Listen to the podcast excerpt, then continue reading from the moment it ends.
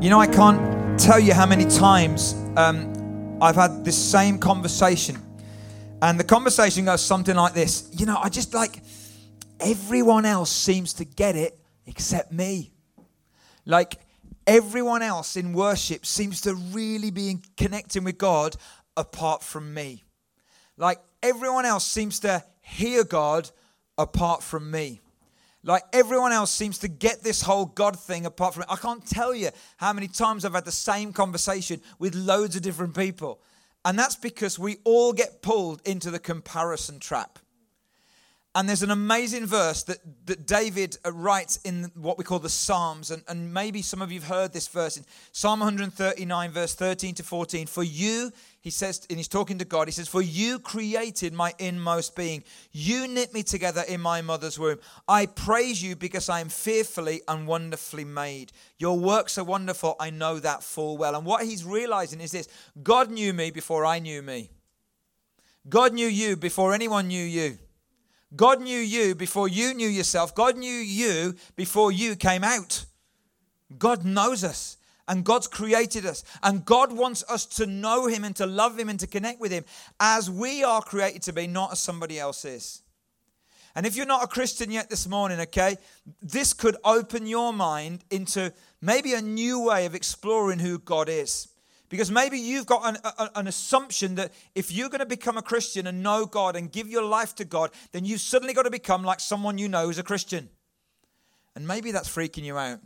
Okay? And maybe you're like, well, I'm not like them. I don't do life like that. I don't think like that. But listen, you have not got to become a Christian like they are. You've got to become a follower of God, or you can become a follower of God like you are, like you're meant to be. And today I want to cover two big ideas, which I normally would take a whole day to cover, all right? And I'm going to do it in 30 minutes. This is going to be more like a workshop than a preach this morning, and you're going to do a little bit work as well. Woohoo! That went down well. Okay. So there's two big ideas. The first big idea is this, and here it comes. God can use the you he's created you to be. God can use for his glory the you that he has created you to be. You know, the world is split into two categories. Not male or female, not black or white, but basically introvert and extrovert. And interestingly enough, 45 to 50% of people on the planet, interestingly enough, are introverts. And when it comes to spiritual Christian leadership, okay, 40% around about of Christian leaders are introverts.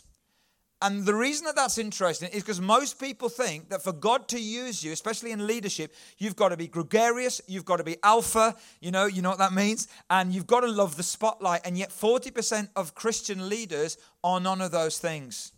So what I'd like you to do is I'd like you to turn to the person next to you and just for a few seconds think of some words that immediately come into your mind when you think of introvert and extrovert. So when you think of an introvert or you think of an extrovert, what are some of the adjectives Okay, describing words that come into your mind, then I'll ask you. So, do you want to do that just with the person next to you for a moment?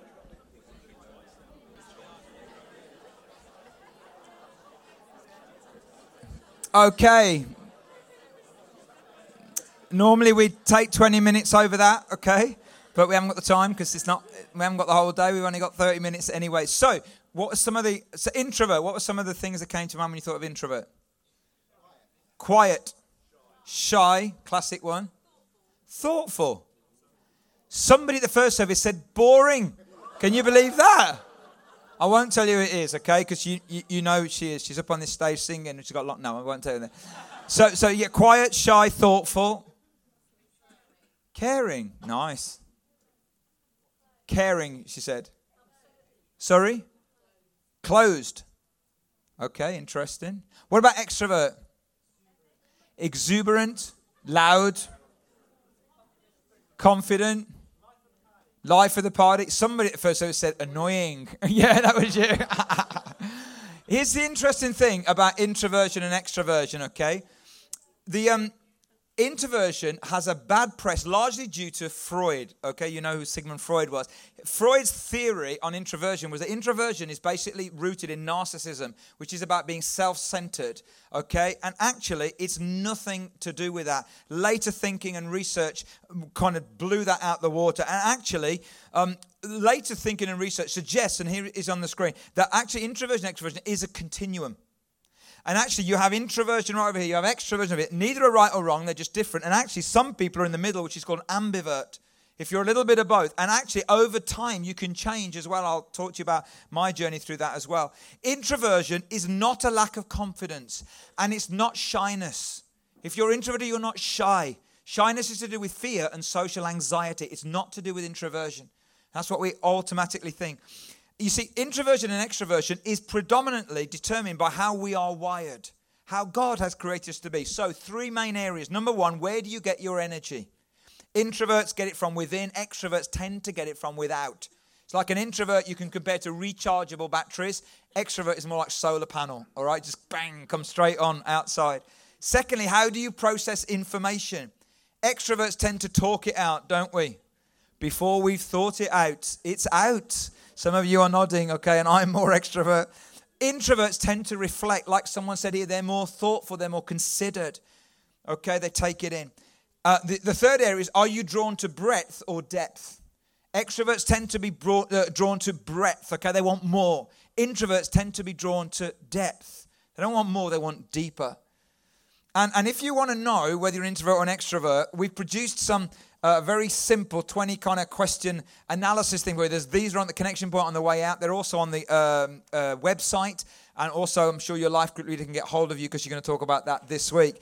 And uh, Simon and myself were a leadership training day a few months ago on this whole subject of how can God use extrovert leaders and introvert leaders. They're not right or wrong, but they're just different. And it was really liberating because me and Simon are a little bit opposite ends of the spectrum to that, but it was really helpful for us to look at that together. But what about the Bible? If all truth is the God's truth, here's a question Who is considered the greatest leader of all time? And it's not Donald Trump. And it's not Barack Obama, before you thought I was making a political point there. The greatest leader of all time from the Bible is considered to be Moses, who led two million people out of slavery and out of Egypt and through the promised land. Here's the interesting thing he led two million people, but Moses was reluctant to speak in public. Moses was happy behind the scenes. Moses often got burnt out by people. I want to suggest I think Moses was more introverted than what we imagine. And yet, God used Moses as the greatest leader of all time to lead a nation out of slavery. That's amazing. Elijah needed six weeks on his own in solitude to recharge his batteries. Paul, the Apostle Paul, was considered harsher in writing than he was face to face. So maybe he was a little bit introverted as well, and he would write very direct things in writing. But when he was face to face, the Bible records that he was considered much softer face to face than he was in writing. Jesus loved crowds, but recharged often on his own and invested deeply into a few relationships. See, what we do with this whole area, guys, is that we, we, we rule ourselves out because of the comparison trap. We say, oh, oh, I'm introvert, I can't do that, or I'm extrovert and I can't do that. We shouldn't do that. God has created us to be who we are. But the second thing is we hide behind who we are and we use it as an excuse. That's the danger with many of these kind of things, like strength finders and that, as good as they are, the danger is that we can hide behind it. Listen, if you are an extrovert, you're gregarious and you're outgoing and you're external processing, and that's great, but you're also called to love people and not ride over them.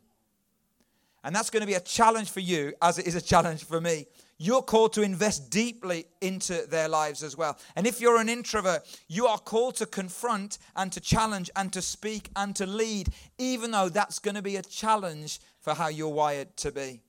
And you might say, I can't do it. Yes, you can. And here's how. Here's how. Philippians 4, verse 13. Paul says, I can do all this through him who gives me strength. So the first big idea is that God can use the you he has created you to be. But the second big idea, and this is going to take us a little longer, is this that you can know God by being the you He created you to be.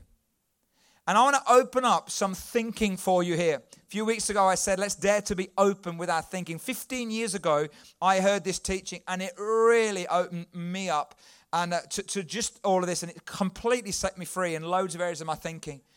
And I've been having lots of conversations with people recently. Some have coming to faith newer uh, into this whole thing, and some have been Christians a long time. And the, and the conversations almost end up being the same.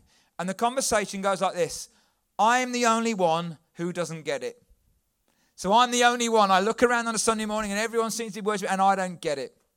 You know, I'm the only one who doesn't hear God speak. Everyone else seems to hear God speak. I don't.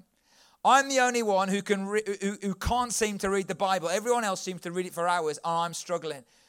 And I can't tell you how many times I've had that conversation. And so I believe that the Holy Spirit said to me, You need to bring this teaching back out again.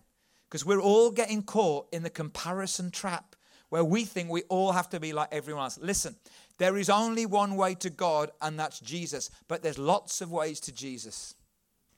And you and I are made differently, and we will experience God differently. And now, this is true historically.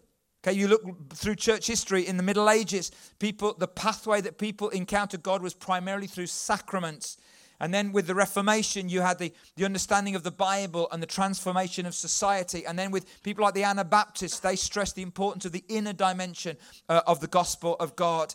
And then people like the Methodists, it was all about faith. And with the Pentecostals, it was all about the Holy Spirit. And they're all different pathways to experience the same God. Then you look at it through personality. You know, four basic profiles extrovert, introvert. We've looked at that sensing or intuitive, thinking or feeling, judging or perceptive. And when we see these as combinations, we begin to understand how different we are. And things like Myers Briggs and, and, and Strength Finders and Belbin and all these different things have emerged out of that understanding. And all truth is God's truth. It's not meant to box us in, but it's meant to open us up a little bit to explore some of the dimensions of who we are. And then several years ago, a guy called Gary Thomas wrote this book called Sacred Pathways, which is a great book. And out of that, another guy called Bill Hybels, a leader of a church in America, developed some teaching which I heard 15 years ago, which really revolutionized my life at the time. And I want to pass it on again to you now. And basically, um, what he did is he took that book, Sacred Pathways, and he drew out seven spiritual pathways that describe how many of us encounter God. And I'm going to go through those seven with you. And if you've got your notes and the bulletin, I want you to have a look because I'm going to ask you to think as I'm going through about which one most identifies you. Which one of these are you most like? Okay? Now, let me give you some caveats first. We, we don't often just have one, okay? In fact, at the end of the first service, some people came to me and said, Oh, that was so good, but I found it difficult to, to, to say one because I'm two or three of those things. That's fine, okay? You're probably two or three. Maybe some of you, extrovert, you're all of them, all right? Okay, but, but you, you, some of you will be two or three, that's fine. Uh, but try and think about which is the primary one that best describes you. Secondly, we can change over time, all right? I, I've changed over time, and I'll talk about that later. Thirdly, I cannot cover everything in one 20 minute now talk, which was supposed to be a whole hour, so give me a break, all right? I can't do it all. And number four, we aren't trying to box each other in, but to free each other up to be the you that God has created you to be. Are you with me? So, I'm going to go through each of the seven. All right, it's going to take about 15 minutes. And then at the end of that, I'm going to pray. We're going to pray for everyone. And we're going to honor everyone. And we're going to release everyone. And we're going to say, We are so excited that people in this room and in this church and in our community are created different from us. Because that's what makes the picture far more exciting, far more dynamic, and far more life changing. Okay, so the first one is the relational pathway. This is probably you if um, your spiritual growth comes most naturally in significant relationships. When someone says, let's pray, your first thought is who with? Okay, your first thought isn't what to pray, it's who with. You instinctively think like that. Small groups are important to you. You find it difficult um, if others struggle to be open. Being alone drives you crazy. Solitude would be okay as long as you could bring a friend. Okay, you're that kind of person. People energize you, and God speaks to you often through relationships. Biblical, biblical example of this would be Peter, who part of the inner three with Jesus. After his crucifixion, Peter doesn't go on his own. He has a fishing party with a whole load of other guys. It's his lowest moment, but he's still with people. Nearly all of the life defining moments in Peter's life occur in the context of relationships. Now, for you to strengthen who you are, you need to be in community because you need it. you need to learn with others, and you need to pray with others. Remember years ago, a young fella came to me and he said, uh, I just can't seem to get this being alone with God thing. He says, I want to go, I want to know God, and I read my Bible, and it's boring, and I can't understand it, and I try to pray, and I get distracted. And I sat and looked at him, and I said, You, you love people, don't you? He said, Yeah, I do. He says, You're relational. I said, Yeah. Why don't you get with two or three other people and do all that you've said, but do it together? And he came back a few months later. He says, That just completely revolutionized my life. Like I did the praying and I did the Bible reading, but we did it together, and God started to speak to me through that. That's because He's a relational pathway person. So if that's you, you need to lean into that. You need to lean into that. Don't try and do it all on your own. Lean in. But a caution for you would be to guard against superficiality. Sometimes, if you're relational, we'll have lots of relationships, but not deep relationships. And that's a caution. One of the ways to stretch for you will be to develop a capacity for silence and to keep some things secret between you and God. Maybe study a little bit. Be intentional about going deeper with a few people. So that's the relational pathway. Secondly, the intellectual pathway. This is nothing to do with how clever you are or how academic you are, okay? This is to do with the fact that you're a person that you're going to draw closer to God as you learn more about Him.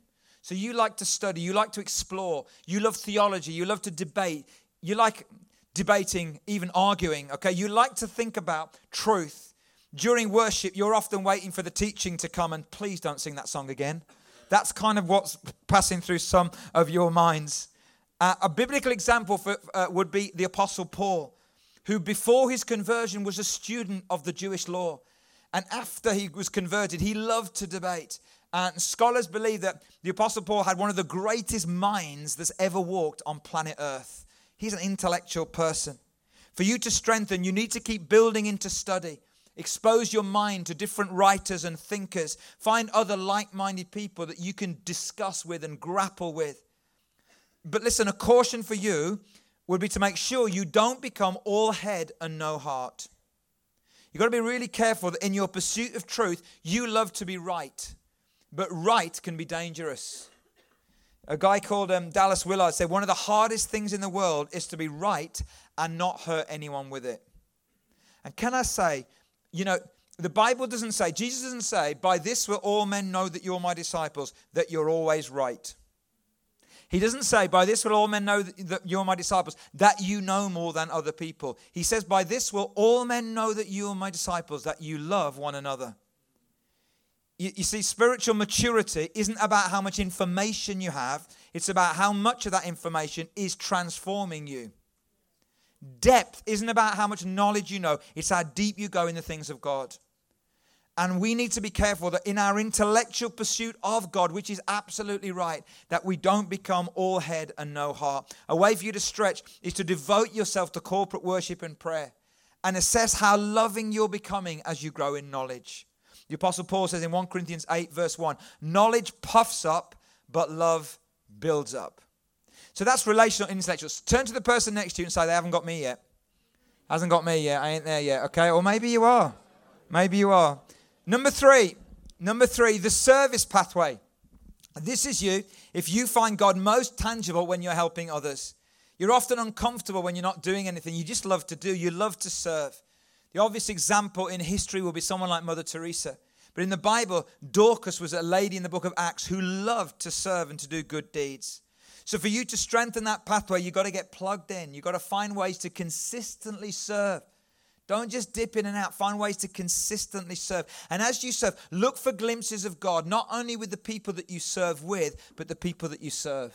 Mother Teresa used to say that in the, in the eyes and the faces of the, of the poor on the streets of Calcutta, she met Christ. She saw Christ in the midst of, of the poverty uh, uh and the deprivation that was there on the streets. A caution for you would be careful not to resent others who don't serve as much as you do. And also remember, God loves you not because you serve, but because you are you. And God doesn't love you any more or any less if you never serve again. You need to know that. One of the ways you can stretch is to balance serving with relational life, with community life. And here's a big one you've got to learn to receive as well as to give. That's, that's going to be a stretch for you. Many people, okay, haven't got any problem in learning to receive. Maybe their challenge is learning to give, but for you guys, you need to learn to receive as well as to give. Okay, number four, the worship pathway. This is probably you if you love singing and celebration. In difficult moments of life, often songs will help get you through. When you sing at church, it's never long enough. You always want to sing it again, even after the 15th time. You always want it to go more. Uh, you may not be expressive, you may not be extrovert, but you come alive through music and through praise and through worship. Biblical example, the obvious one is King David. To strengthen this, you need to experience worship on a regular basis, not just corporately, but on your own as well. Maybe find ways to, to put worship music into your car or, or into your ears if you, if you go to the gym or if you're walking or whatever. And, you know, j- just find ways to, to, to draw on that. And can I say, experiment with a few different forms of worship as well. There is more to worship than Hillsong, Bethel, and Worship Central. There really is, honestly. I know that's a revelation for some of you, but there is. And you can stretch. A caution for you is to be careful not to judge others who are not as expressive as you. So can I just say, in this church, you know, we many many people raise their hands to worship God. That's biblical. It says lifting up our hands to worship God. It's also a sign of surrender. It's also a sign. I mean, you see it in football matches and you see it at stadiums. People are kind of lifting their arms up because they're saying, "You guys, we we support you. We're with you. We think you're great." So there's something in this. But if you don't raise your hands, it doesn't mean you don't worship God. Don't ever get lulled into the comparison trap, okay? Be yourself. If you want to do that, go for it. If you don't, it's fine. It's perfectly okay. One of the dangers for us, if you're in the worship pathway, is also to guard against experience based Christianity, where you live for the next high. You see, that's such a lot in youth culture these days, where we look for the next worship high. A guy called Meister Eckhart, he said this the danger in finding a way to God is that people grow to love the way more than they love God. And can I just say to those of you that are in the worship pathway, there's a danger that you can end up worshiping worship rather than worshiping God. And so it's the next great big worship event. It's the next great big sound. It's the next great big light and music show. Brilliant though all that is. That's not worship, that's music. And you're in danger, and I'm in danger of worshiping worship rather than worshiping God. That's a real danger. A way for you to stretch would be to study from time to time to get some foundation into your life, you know, to stretch your mind as well as your heart, be rooted and grounded, serve in practical ways. Don't become a worship consumer.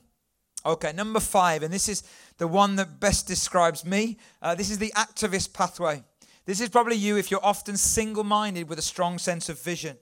You have a passion to do things for God, uh, challenges inspire you and at times energize you. You love realizing potential in you and in others. You love fast pace, adrenaline, complexity, and solving problems.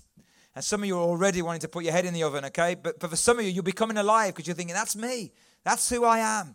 And when you are like that, you connect with God. And you're never more like connecting with God when you're on your knees. And you're on your knees because there's a really big challenge and you need to see a breakthrough and there's adrenaline pumping through your body and you come alive. All know what I'm talking about? That's me. In the Bible, one of the characters would be Nehemiah, who Jane looked at so well last week, that leader who inspired a nation to rebuild the walls of Jerusalem. For you to strengthen, you've got to get moving or you're going to get frustrated. You've got to get moving or you'll get frustrated. It was great on Wednesday night seeing a whole group of people here um, who are contemplating and praying about being involved with our launch team for our first multi site. We're going multi site as a church next year. So we're starting a new church location in Hagley around Easter time. There's about 40 or 50 people here on Wednesday. And you just detect in the room that some of these people are like, I want to get going. You know, I want to come alive because there's a bit of adrenaline going. And that's how God has made them to be. Find a team to invest in and believe for big goals. A caution for you you've got to be aware that at times you may run over people in your pursuit. You may run over people in your passion, even for good and godly things. And that's a caution. The other thing is you've got to guard against going too long without pausing to reflect. One of the dangers for people like with my temperament and personality is that it can all be about the future and all be about tomorrow. And you've got to pause and reflect on what is going on on the inside, not just on the outside. And it's like um, those gauges on the dashboard of your car, you know, that, that, that if they're flashing, you've got to look at them. But sometimes we're so focused, we can't even see the flashing. The oil needs changing and the petrol is about to disappear. And so if you're like that, make sure that you're having all those kind of moments. Ways to stretch for you will be to create balance by finding times for solitude. Remember, some, when I uh, discovered this teaching 15 years ago, I hated the thought of going out, on, being on my own in solitude. I just, it was like the worst thing imaginable. But I thought, you know what? I've got to stretch who I am. And so I found an abbey uh, down in Worcester called Stanbrook Abbey. And for many years, I took a day a month and would go down to the abbey and spend a whole day in solitude. It was run by some nuns. So occasionally uh, I'd meet with one of the nuns and she'd ask me some in, in, insightful questions about my life. And, and again, and sometimes I'd go to their service and it was all in Latin. And I'd just sit there and let the Latin happen. And, and so all this kind of quiet, reflective stuff, which is really not me. But I learned to grow in that. And I learned to appreciate a different tradition. And I learned to quieten down and to reflect. And unfortunately, the nuns, the nuns have all cleared off to the north of the country now, so that abbey's shut down. But if you are like me, you need to stretch by leaning into some solitude. The other thing you need to do is to develop close friendships who can speak into your life. Just in September, I was away for four days with, with a load of other guys. We've been walking together, uh, from different leaders from different churches around the area. We've been walking together for over 10 years meeting together every month and going on a retreat once a year. So we've grown to, to love each other and to support each other. And in that environment, to, to ask some difficult questions how's your marriage? How's your sex life? How's your financial life? You know, how's your inside life? How's your emotions? What's your fears? And to ask each other those questions, it's so important in order to stretch who you are as a person. Okay, number six. Are you still with me? Yeah, brilliant. Both of you. Thank you. Number six, the contemplative pathway. This is at the other end of the spectrum, and this is why God is so great because I'm the activist and my wife Alison is more the contemplative. So I'm extrovert and she's introvert, and that's a balance as well as a frustration at times. Then there's also a balance. This is probably you if you love uninterrupted time alone. Reflection comes naturally to you. The presence of God is most real when you're on your own.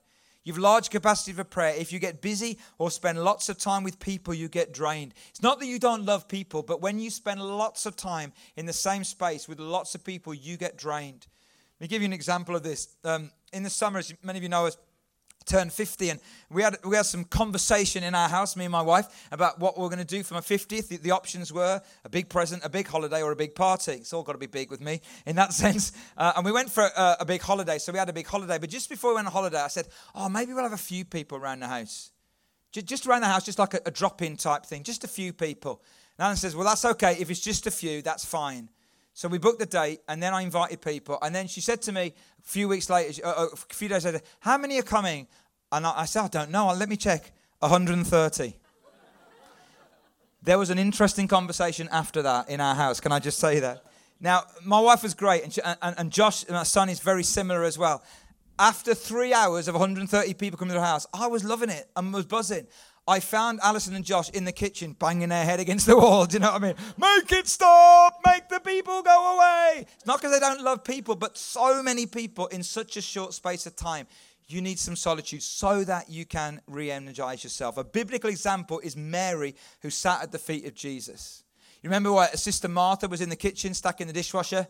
You know, and have you ever done that? If you're that way wired, if you're the service kind of person, you know, and nobody else is helping, you're, you're banging really loud, you're banging the cupboards. Anyone ever done that? Banging the dishwasher, banging the plates, you're making a point. And Mary's contemplating at the feet of Jesus. But that's because we're wired differently. And if that's you guys, you need to give yourself permission to be who you are and don't criticize yourself for being what you're not.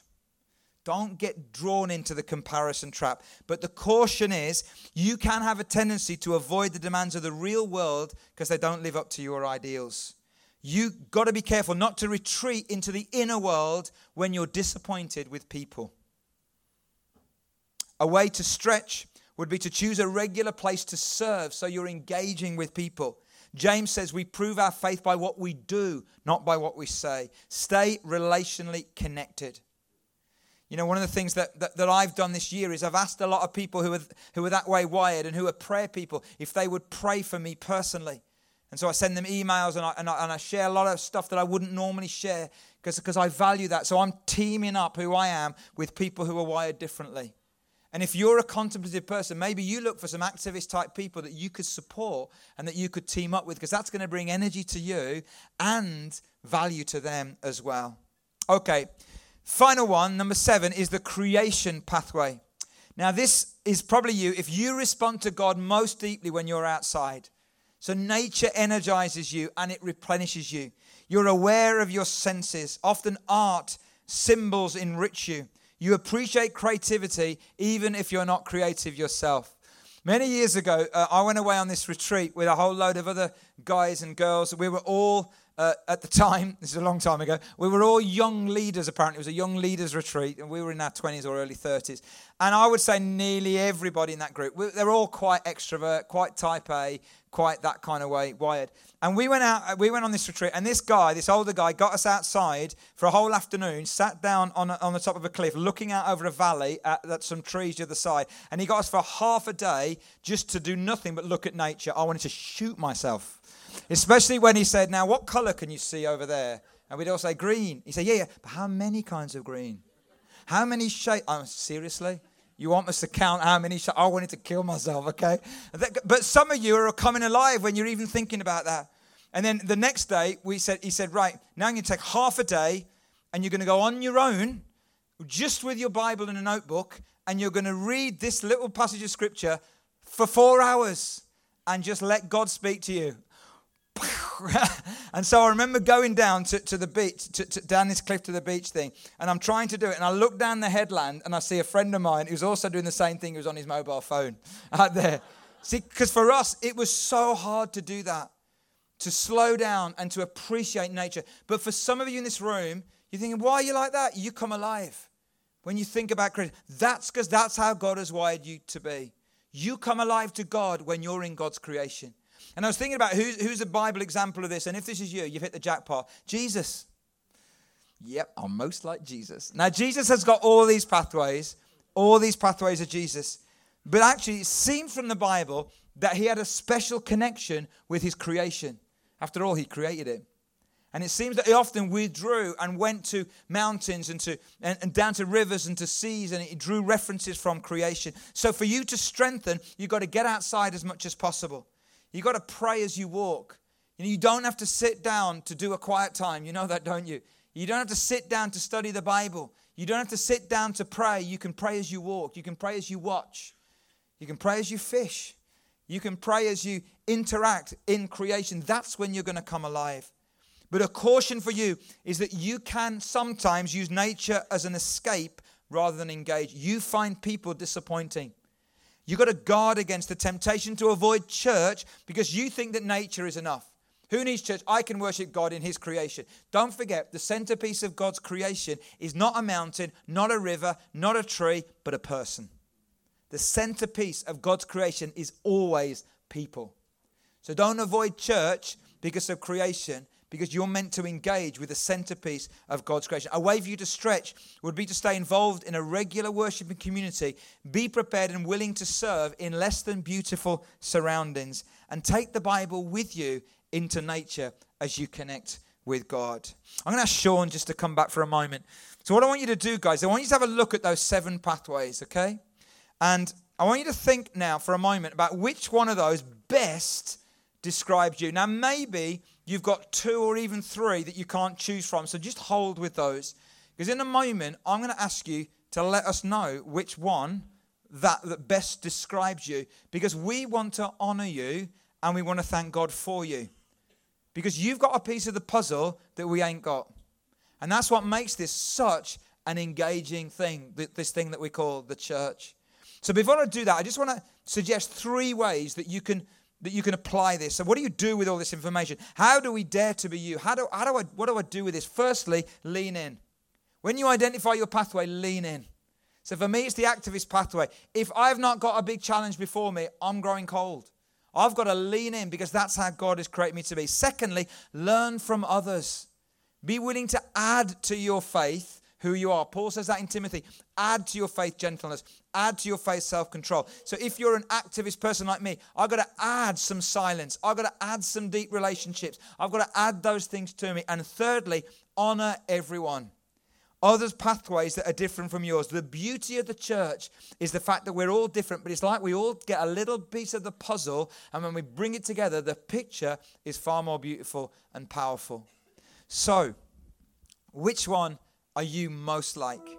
So just take a moment, just have a little look. Now, if there's two or three and you can't decide, I want you to respond to all of them, all of those ones, okay? But if any of you get up for all seven, all right, then there's another pathway that describes you and it's not on that list. so if you are the relational pathway, if you most come alive spiritually when you're with other people, I'd love you to stand for a moment. Great stuff. Great. Guys, everyone else, these people are amazing, aren't they? We, we can't do what these people do. We, we get burnt out by people much, much quicker. But guys, we need you in the body of Christ. We need you in the church to be you. We don't need you to be anybody else. I said it the first service. I honor God when I'm me, not when I try to be Simon. And Simon honors God when he's him and when he doesn't try to be me. And we need you to be you. So I want to pray for you right now. Father, we want to thank you for these amazing people who love people, who come alive around other people. God, would you would you set them free from the comparison trap of feeling that they need to be like somebody else? And God, would you would you energize them as they get around people? But God, at times, God, God, maybe at times, Lord, would you would you just remind them that that you love them as well? That actually at times they can be silent at times, they can go a little deeper than what they think. And God, would you bless them and would you honor them? And God, would you encourage them as they model and encourage so much into our lives? In Jesus' name. Amen. Great. Intellectual pathway that engage with God through intellect. Yeah, this is always the one where people are looking around like that, okay? Fantastic. Father, we thank you for these people, God. God, we look at them and, and we can't work them out sometimes. We really can't. But God, they love you with all of their mind. And Jesus, you said that that's so important. And God, we thank you for who they are. And God, we need them because we need them to grapple with things that we can't grapple with. We need them to help us with concepts that we don't understand. So, God, would you bless them in their pursuit of you? But, God, in their pursuit of you, would you also remind them that they're not just called to grow in knowledge, but they're called to grow in love. And God, as they grow in knowledge, knowledge, help them, Lord, not always to feel that they have to be right, but actually to always know that they have to be loving. So, God, as they grow in knowledge, help them to grow in love, I pray, in Jesus' name. Amen. Amen. Fantastic. The service pathway. Those of you that come alive when you're serving, brilliant. Brilliant. Wow. And to me, that's an indicator of the heart of our church as well. So many people want to serve. It's amazing. So, Father, we thank you for all of these folks, God, who love serving you. And God, you said that you came to the earth not to be served, but to serve. And so, God, they're reflecting a dynamic of who you are when they serve. So, God, bless them in that. Help them come alive when they serve you. But God, help them to remember that you don't love them any more because they're serving, and you couldn't love them any less. And also help them to know that they can receive as well as give. Just believe that that's a word for some of you right now. Just, just let me pause on that. You can receive as well as give. It's not a crime, it's not a sin, it's not a weakness. It's a blessing to receive as well as to give. So, Father, help them and thank you for them in Jesus' name. Amen. The worship pathway. If you'd like to stand and raise your arms, no, I'm joking, I'm joking. You don't have to do that. Uh, in fact, if you'd like to dance, no. Father, we thank you for these folks. God, they come alive when they worship you. God, you stir something up deep in their heart and in their soul. God, we thank you. God, we get inspired when we see them worshiping. And it reminds us that we can worship as well. We might not be or look like them, but God, you inspire us through them, and we thank you for them. God, as they worship you, as they lean into that, God, may they never worship the path of worship. May they always worship the God. May they worship you, God. And I pray that you'd open up new ways, that they wouldn't get stuck in ruts. Uh, but God, that you'd always take them beyond that. I pray that their worship life would grow and increase as they get to know you through this amazing pathway in Jesus' name. Amen. And number five, thank you guys, is the activist pathway. Anyone want to stand with me on that? A few of you?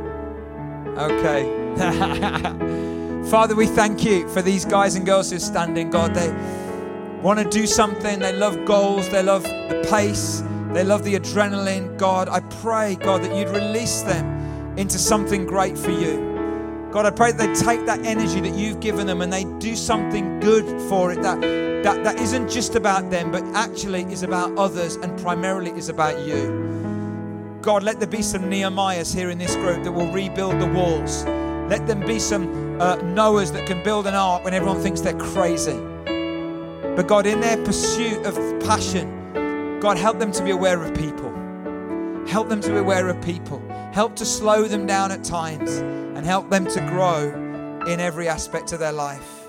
In Jesus' name. Amen. Number six, the contemplative pathway.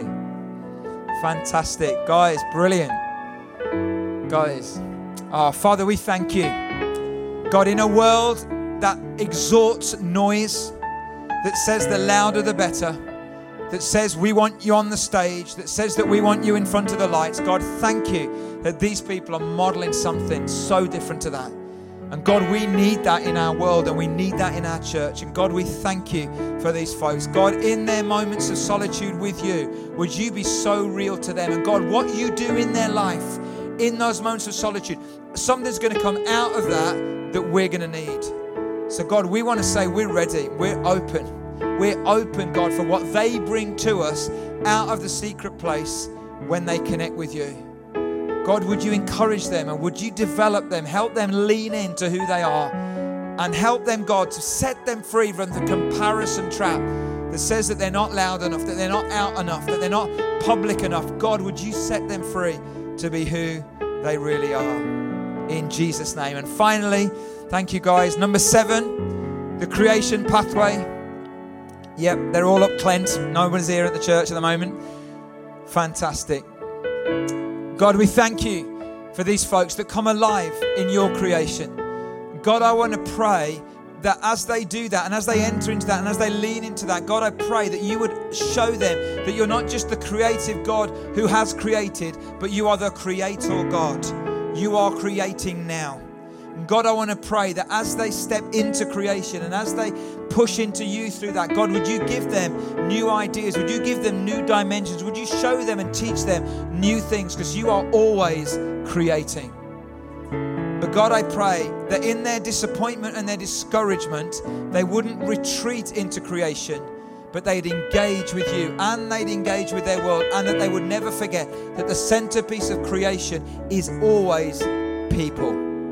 So, Father, help them, and we thank you for them, and we honor them this morning in Jesus' name. Amen. Why don't we all stand for a moment? I want to pray for all of you as we finish. We're not going to sing this morning. I'm sorry for the worship pathway people. You're gutted about that. But we're not going to sing. We're going to look at a little bit of Greek. No, we're not going to do that neither for the intellectuals. We're just going to pray. And I'm going to shut up, okay? And we're finished now. Isn't it brilliant how different we are? Isn't that amazing? So I want to dare you this morning to be you. And I want to dare you to be the you that God created you to be. Not that you're the finished article, not that you can't change because you can, but I want to dare you to be the you that God created you to be. Because if you are, God will use the you He created you to be. And you can know God through the you that God created you to be. And that's what our world is looking for. People who know who they are, who know their God, and the Bible says, who do exploits. Not as someone else, not as a copy, not as an echo, not as a cheap imitation, but as a genuine, unique article that God created. Before you knew you, He knew you. It's amazing, isn't it? Father, thank you that you are such a unique and an amazing God. And Lord, I pray that God, as, as we go now this morning, God, send us out to be ourselves filled with the power of the Spirit. And God, you will use us and we can connect with you in a way that you created us to be. So, God, just set us free to just to be a better version of ourselves that you already created by the power of your Spirit at work within us. And God, I pray that whoever we come into contact with this week, may we be a reflection of who you are and what you're doing in our lives. In Jesus' name we pray. Amen.